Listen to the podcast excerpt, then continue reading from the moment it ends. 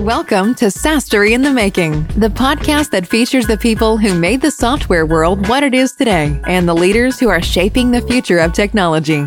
Here's your host, Matt Wallach. Hey, welcome to SaaStr in the Making. I have some questions for you. I want to know if you're interested in finding and servicing underserved and unserved markets, or why would you want to know I P information? In fact, what can you even do with I P information if you have it? We are going to talk about all of that and more. This is SaaStr in the Making. I am your host, Matt Wallach, and I am thrilled to be joined by my special guest today, Ben Dowling. Ben, how you doing? Good, thanks, Matt. Really pleased to, uh, to be here with you. Likewise. Let me tell everybody about you, Ben, because you've got some great stuff and a great background.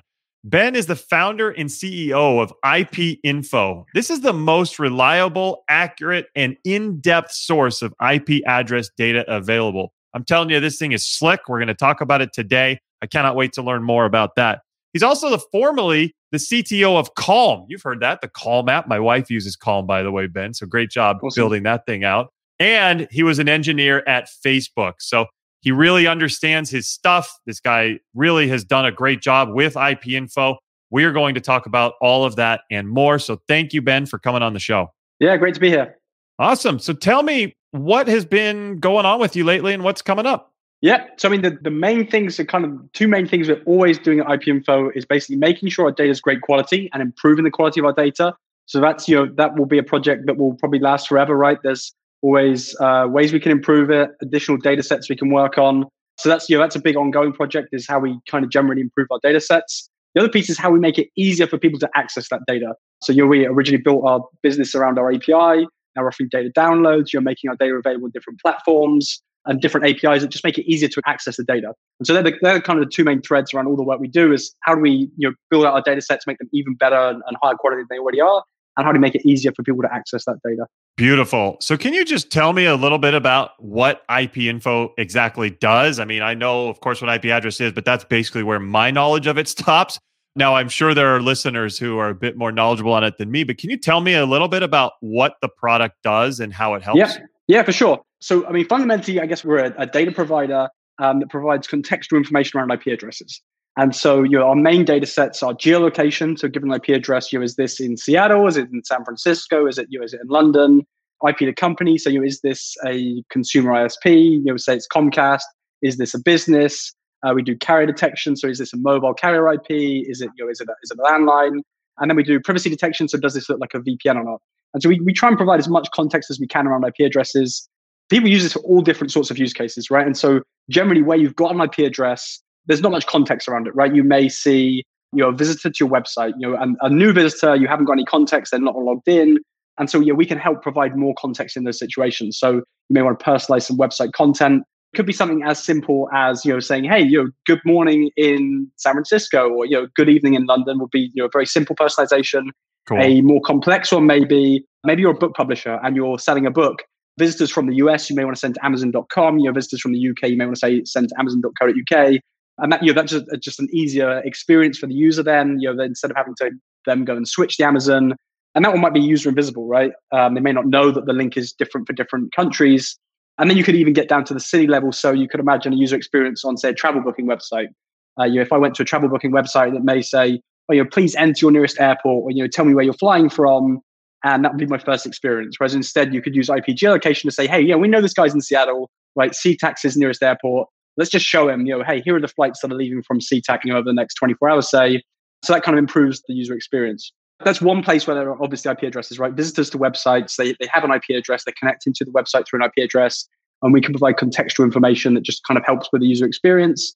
Uh, there's lots of other places that have I P addresses and want to enrich them. So say cybersecurity use cases where maybe, you know, somebody said, oh, yeah, we've seen five failed login attempts from this I P address, right? They may want to go a deeper investigation. Is this some wow. um, I S P in Russia that, you know, has, has tried this ten times before? Maybe we want to block that at the firewall level.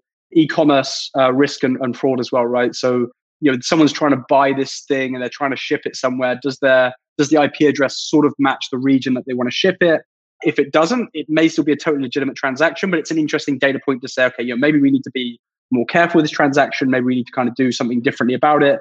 Or if everything lines up, we can say, hey, you know, this is risk-free. We're just going to ship this and give the user the best experience. Wow, that's really cool. The amount of stuff that you can know about somebody is amazing. Is this something also that maybe a marketing team might observe and want to take a look at and say, hey, we've got a, a lot of people from here, or we've got a big focus in this industry, or are they able to kind of aggregate this and see it all? Yeah, absolutely. Yeah. So, I mean, marketing is another, another big use case as well. And so, you know, that could be in terms of collecting data upfront, you know, to kind of segment users and do different things. And so one, yeah, use case there would be, you know, say for every sign up you got to your website, you may ask the user, hey, where, where are you based, right? Whereas you could also kind of passively collect this from the sign up I P. And then you could maybe do a mailing campaign, right? You could say, hey, I'm going to send an email to all of our users in San Francisco telling them about, you know, some event that we're having there. Or, you know, maybe we want to do a test with users in San Francisco and email, you know, oh, hey, here's all our users in San Francisco. Versus, you know, maybe you want to send a different campaign to someone in different locations. So yeah, absolutely, lots of different marketing-based use cases as well. That's just amazing. I think that's so cool what you're doing, Ben. So what gave you the idea to start this company? Yeah, so I actually started as a side project. I had no ambitions for kind of growing it into a business and, and you know, this being my kind of full focus. And so, you know, what happened was there was, you know, geolocation data sets were publicly available, you know, but you had to download it, set it up on your server, jump through a bunch of hoops. And I'd been working on a few different projects and had to kind of jump through those hoops a bunch of times. And I was in the process of setting up a new one. Uh, I think the data had got outdated on one server. And so I thought, well, look, you know, I, I don't want to do this like a fourth or fifth time, right? Instead, I can just do this on one server, set up a really simple A P I, and I can just call that from all these different places. It's going to save me some headaches. That could save some other developers some headaches. And sort of la- launched that as a free service, posted it in, you know, various online forums on the Stack Overflow, right? There are a bunch of questions like, hey, how do I, you know, how do I get the location from an I P address? You know, how do I do this? And so, you know, I jumped in and said, hey, you know, I've set up this free A P I. It's made my life a lot easier. Uh, here's how you use it. You know, it's free to use. It's really easy. And thought it might help out, you know, a few developers, a few hobbyists that, you know, were sort of doing things at a small scale like I was. And very, very quickly, it started getting a lot of traction and a lot of users. And so then I thought, well, hey, why don't I try some paid plans, right? See, you know, the cost of the servers was kind of growing quickly. Thought, well, let's launch some paid plans, see what happens. And then very quickly, we started getting some paid customers, which was great. And then what happened was we started getting some feedback about the data. So at this point, your whole business was, hey, this data is available elsewhere, right? We're not a data provider. We just wrap that up in a way that's really developer-friendly, really easy to use. It's easy to get set up. You know, it, it kind of saves you a bunch of effort, but we're not kind of in the data space at all, right? We're just making it easy to use other data you can get. And then very, very soon after that, we started getting more and more feedback. But like, hey, you know, you're, you've got my location wrong. You know, you, it says San Francisco, but really I'm in San Jose, right? Uh, you know, sometimes even worse, right? Like you're saying I'm in the U S, but I'm actually in the U K. And wow. So we would get more and more of this feedback. And initially, we said, hey, you know, it's not our data, right? We we make it really easy to use, but you know, we're not in the data space. But then we noticed actually like there's an opportunity here for us to improve this, right? We've got people coming to us saying, we love your service, we love your A P I, but you know, your, your data needs improvement. And so then we set out on, okay, well, look, you know, we've got users that love our product. How do we make the data even better, right? Which, which kind of helps them do what they're trying to do. And then we thought, oh, this will be really easy. We can build, you know, our own geolocation data set. You know, we'll, we'll be done in a few months and, and it will all be ready. Uh, and it's been many, many years, right? And it's been a lot of hard work, but, you know, we've come a long way. And then, you know, the same thing has happened with other adjacent data sets, right? So initially we're focused fully on the geolocation, did a lot of hard work to get that. So it's in a, a really great place and we have, you know, really world-class data now. And then customers came to us for other things, right? Like, hey, you know, this data is great. You're telling me that this guy's in San Francisco, but actually, like, we've got some signals that think he may be on a V P N. And so, you know, it'd be great to get that context as well, right? Maybe, you know, for the e-commerce example, right? If someone's shipping something to San Francisco, the card's in San Francisco, the I P's in San Francisco, this looks like a, you know, low chance of it being fraudulent. But if they're on a V P N in San Francisco, that totally changes the dynamic, right? It could be some guy yeah. totally somewhere else that's on a V P N. And so, you know, we've built out additional data sets based on, you know, a lot of feedback from customers saying, hey, we love what you're doing. We'd also love to know this.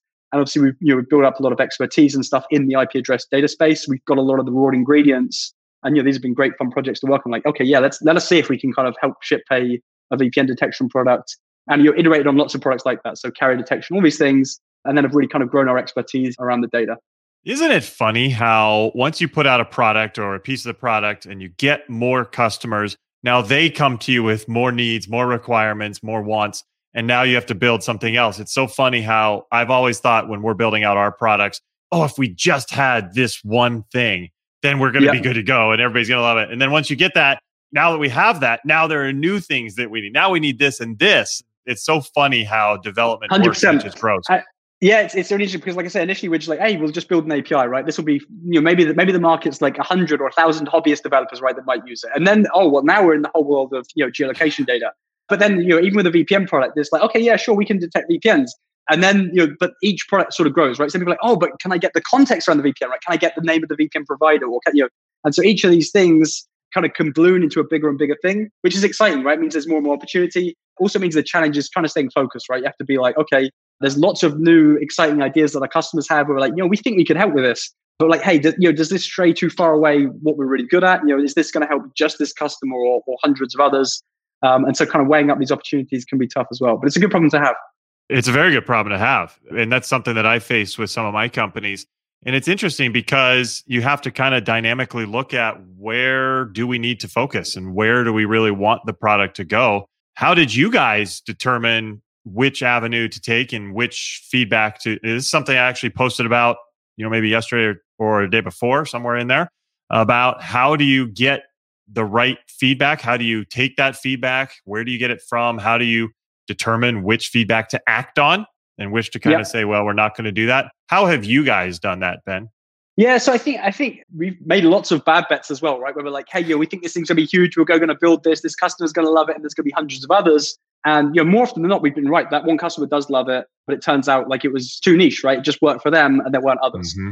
And sometimes we've been, you know, oh, hey, we'll build this. You know, this is an important customer. We're going to make them happy. We'll ship it for them. And it turns out it has much broader appeal. So I think one thing is it's hard to always be right about that, right? You can kind of make educated guesses. Sometimes you can be surprised in both directions. I think also one thing that's really helped us is kind of putting a framework around like what is our scope, right? Mm-hmm. And so for us, we've had requests for all sorts of things. You know, so one of our things is, is, you know, I P address to company, where we'll say, hey, you know, this I P address belongs to this business. Well, then a natural extension of that is people saying, oh, well, can we get, you know, a bunch of details about that company, right? How many employees it has, all these other things. You know, on geolocation as well, or can we get, you know, currency codes and all these other things, right? And so I think one thing that has been useful for us is to say, you know, no, we're focused primarily around I P addresses, right? And so there's things that are one degree removed, right? Like the location, is it a V P N? Is it something else? Are definitely, you know, within the scope. You know, and, and we can imagine there'll be other data sets that we might launch in the future that sort of key off I P address and give more context. For now, we don't want to get kind of too far removed from that, right? We want to kind of stay sure.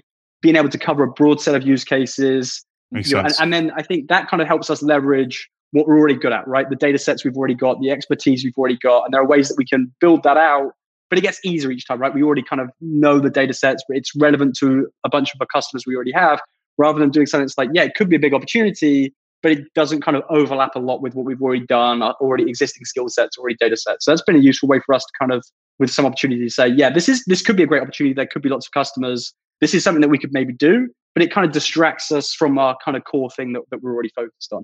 Yeah, that makes a lot of sense. I think it's funny how you started as a side project and mm. then found out, wow, this thing actually has some legs. I've heard that story a few times. When did you realize, oh man, this actually could be my primary business? When did that kind of teeter-totter scale over to the other side?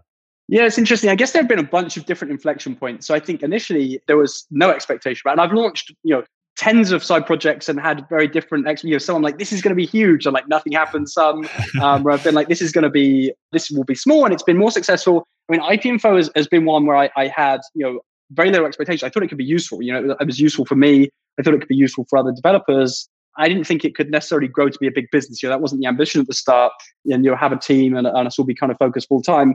And so I think there are a few inflection points. One was where it's, you know, I started charging customers and they started paying, where it's like, oh, wow, you know, this isn't just like a, a hobbyist thing that, you know, some, some other developers find find useful. Um, People you know, are giving me uh, money for this thing? Okay. It, it, right, right. Like, wow, you know, this is, so that was that was a big inflection point. But I, still then it was like, well, this will just be great. This will be a side project that makes me some money, right? That was still then, you know, it was done, right? Like it was this great, easy to use A P I that worked and, you know, didn't need such any maintenance or anything. Then, uh, you know, there's another inflection point, I guess, when like more and more bigger businesses, you know, it's like, okay, yeah, well, we signed up, you know, the first ten customers that want to pay us. That must be everybody that wants to pay now, right? Or, and this will be great. It will cover the costs. But I think when it just continued to grow, right? And then you're like, oh, wow, you know, when's this going to taper off? And it didn't taper off, right? You know, things continue to grow and it's like, wow. And then I think, you know, when we started getting the feedback, right? We started getting like people saying, hey, we love what you're doing. Can you improve the data? Like, okay, yeah, actually, this isn't just, you know, a thin wrapper around existing data. There's this big opportunity here to kind of provide context around I P addresses in a way where, you know, data quality is really important, you know, A P I reliability is really important. And that is, you know, like a, a sizable enough opportunity that that kind of can warrant full-time attention, can warrant, you know, building a team and, and building a business around it. So let's talk about that. So how did you go about growing the business in those early days? What were some of the best things that you did along your path that really helped you get to where you are now? Yeah, so I think the big initial inflection point was kind of posting about it to Stack Overflow, right? And that really helped get the word out. And initially that was, you know, that wasn't intentional, right? I just like, I built this service that, hey, it's good for me. You know, I'm a member of the Stack Overflow community, right? I ask questions, I post answers, and, you know, came across people say, just as I'm browsing Stack Overflow, hey, how do you do this? It's like, oh, hey, you know, my service will, will help for this. And so, you know, it wasn't intentionally a sort of growth channel for us initially. It was just being on Stack Overflow. But then pretty quickly, that started being a really great channel, right? We would start to see people come and sign up and say, hey, you know, I found about you on Stack Overflow. Um, and, you know, people would be Googling, hey, how do I do this, right? And we would then be the top answer saying, hey, come use our service to do this. That drove, you know, most of the initial traction, most of the initial users. And so then I became intentional about it, right? Then I was like, okay, you know, how do I actually go out and find Stack Overflow questions that I can answer, right? And so initially it's like, well, I think maybe I answered like the top two or three questions around this. And then, you know, I would, I would go and find, you know, let's find ten more, right? Where people are saying, hey, how do I, and they get more and more niche, right? So first it's like, how do you do I P geolocation? And it's like, how do I detect, you know, the country of the user in, you know, P H P four point two, right? Uh, and so there was this like long tail of questions. And, you know, I spent a long time going through and making sure that we had an answer on all these. And that also in some ways then, you know, I mentioned about customers saying, hey, can you do this? You know, we got to the point where I kind of answered all the Stack Overflow questions that were applicable to the geolocation. But then there were, you know, questions saying, hey, actually, how do I get, you know, the I S P of the user over an A P I? And it's like, hmm, you know, I wonder if we can do that. And so, you know, we would speak to some existing customers, would this be useful for you? And they'd be like, yeah, that'd be great. And you kind of go build it, you know, then answer it on Stack Overflow. And that kind of gives you, you know, a whole new sort of influx of, of users. That's really cool. So I love that you really pointed at one of the things that I talk about with my clients of, hey, figure out where your market is. Where are they congregating? Where are they living? And go there and start interacting with them. You did that. Your market is developers. Developers are on Stack Overflow. You went there and just kind of showed what you can mm. do to help them. You didn't intend it to be a business at the time. However, that's the exact right way to do it. And that's why it took off for you. I love it. And that's something I preach. So it's great hearing it happen in the real world that, hey, this is awesome. You found that you had a great solution for something that people are struggling with. You went to where they were congregating. You posted about it. You talked about it. You showed value. And from there, it blew up. Obviously, there was a little bit more than the yada, yada, yada. But I love that you did it all of the right way. So what I want to ask you now is the flip side, just to make sure we can help some of the people out there who are building companies getting going now. What are some of the steps you took that you wish you would have done differently as you were getting going? Yeah, it's a great question. I mean, I think it's hard in hindsight because you're like, I'm pleased with the trajectory we've had. I'm pleased where we are. I think one of the most challenging things I think in, in sort of growing a business is trying to figure out what's important that you need to focus on and what you can sort of worry about later, right? Because I mean, I guess over the longest time, almost everything's important, or you know, there's enough important things. You know, the stuff that obviously is important, you never need to worry about. There are things that I think people worry about, and you know, in some of the early days, maybe I worried about a lot. Like, oh, we've got you know, we've got to get our corporate structure set up, or we've got to dial in our, our pricing plan, or you know, we're closing this deal, and we've got to make sure we've got all the terms right. And and there are you know, so many things that just ended up being a huge waste of time, right? I remember we closed a customer in China early on. It was one of the first sort of you know, a lot of the, the business is self-serve, and then some of our customers we you know do enterprise contracts for, and we had this customer in China, and they. Uh, they asked me, they said they needed the chomp on the, the contract. And I, I said, what's a chomp? And it turns out it's this like corporate stamp. And like, I literally ordered a chomp for the business, right? And like, oh, I, I, you know, I'm not a real business and we don't have the chomp. Everybody's going to want this chomp. And, you know, I had to order this chomp thing.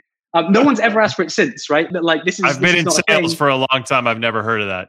Yeah. And it, this was like my first big customer. So I'm like, oh, it's so embarrassing. I don't have a chomp. I, like, how can I be a real company without, without a chomp? And so I, I spent weeks finding out where I can get a chomp. I got a great chomp. You know, I, I had to pay to FedEx all, the, all these documents to China and thought that was really important. And like, no one's ever asked for a chomp since. And like, it got to a point where I would push back on these like demands and be like, hey, we don't have a chomp. And people are like, no problem. You know, it's amazing how many things are like negotiable that you don't even realize. You know, I'd spent weeks running around trying to get a chomp, uh, probably spent a lot of money on it, spent, you know, and as I got more confident in doing these bigger deals and that you are like, I'd done more deals where a chomp wasn't needed and, and said, hey, we, we don't do this. people are like, okay, fine, we don't need the chomp. And so I think that was an interesting lesson that I think, you know, I speak to some guys that are starting business where they're like, oh, hey, like, where did you go and get all your website terms and conditions from? Like, I'm speaking to a lawyer. I, I want to get all this done before I launch my website. And it's like, no one's going to care, right? Like, you know, these things seem really important and you want to kind of get things set up. You know, there are things that are really important, right? But it's ultimately like, are you delivering value to the customer, right? And I think for us, one thing that served us well is like, just focus on making sure we have really, really great data, right? That's what ultimately helps the customer. Let's make sure our A P I is fast, is reliable, doesn't go down. And like, if we're focusing on those things and spending all our time on those things, we're probably doing the right stuff, right? And like, time spent chasing down chomps and, and you know, sending contracts, they're often, you know, if people love your product, they're willing to make concessions and say, okay, whatever, you know, I can I can get it past the purchasing guys. They don't need the chomp. Or, and so, you know, there's lots of things that we wasted our time on that we didn't know we were wasting our time at the time. But like, looking back, and I see, you know, when I speak to people that are like, hey, yeah, I've started a business, it's easy to see some of these same mistakes where it's like, don't worry about, you know, the chomp. Don't worry about, you know, getting your terms and conditions on the website perfect. You know, that stuff you can always kind of fix later. Make sure you've got something that really delivers on the value that your customers want. I love it. So if I could package up what you just said there, and that story about going to find the chomp is phenomenal. That should live in I P Info lore. But yeah. If I could package that up, essentially what would have really helped you is somebody who's been there, done that, and would know, do you don't need that. Yes, you need this. You don't need that. Just do this. This is the way to do it. Sounds like that would have made things so much easier for you in those early days. It sounds like you're helping others kind of do that as well. Yeah, right? Absolutely. So that, yeah, I th- yeah, I think, yeah, having someone that, that can tell you, if I'd have checked with anybody, I was probably at the time too embarrassed to ask, right? Like, ah, everyone has a chomp. I can't believe I don't, right? But, you know, if you've got someone to check with, like, hey, have you heard of this chomp thing? And people are like, what are you even talking about, right? But I think also, yeah, if you've got someone to ask that's seen this stuff, I think that's a great way to do it. If you don't, I think a great way to do it is like, is this part of the core, you know, value for the customer, right? Like, if someone's saying, hey, you know, your data sucks and you need to improve it, like, that's something absolutely you need to jump on. If someone's saying like, hey, do you have, you know, terms and conditions on your website? Like, generally customers don't ask those kind of things, right? They care about like solving their own problem, how you can help with that, much less of these things that at the start of starting a business, I think seem really important. Getting your corporate structure set up, getting all these things that, you know, ultimately tend not to matter that much. Yeah. So basically you just plugged my business, because that's exactly what I do. Is I help software founders figure out what they need to do and what they don't have to do. And so awesome. uh, I love that you said that, because it's so true. And I wish that I had had that when I was starting my software companies, that I had somebody I could just say, hey, should I do this or should I do this? Because I wasted yeah. so much time on trial and error. I wasted so much time on things that never mattered. And if I just had somebody who could say, hey, here you go, it would have saved me years of struggle. That's what I do. Is if somebody would have come to me and said, hey, we need a chump for this thing, I'm like, you don't need that. Yeah. That's garbage. You need to push back on them. You need to challenge them on that. And we would have found out a way to get the deal done anyway. So awesome that that was your experience. And sadly, we've come to the end of our time, Ben. This has been really cool. I've I've learned a lot and it's been really informational. But I want to make sure that our audience can learn more about you and I P Info. So where would they go to learn more? Yeah, so our main website is I P info dot io. You know, that has an overview, and that we've got an about page that, you know, talks about what we do and gives an overview. We're on Twitter as I P info dot io. So, you know, I P info without the .io on Twitter. I'm personally on Twitter as Codaholic, C O D E R H O L I C.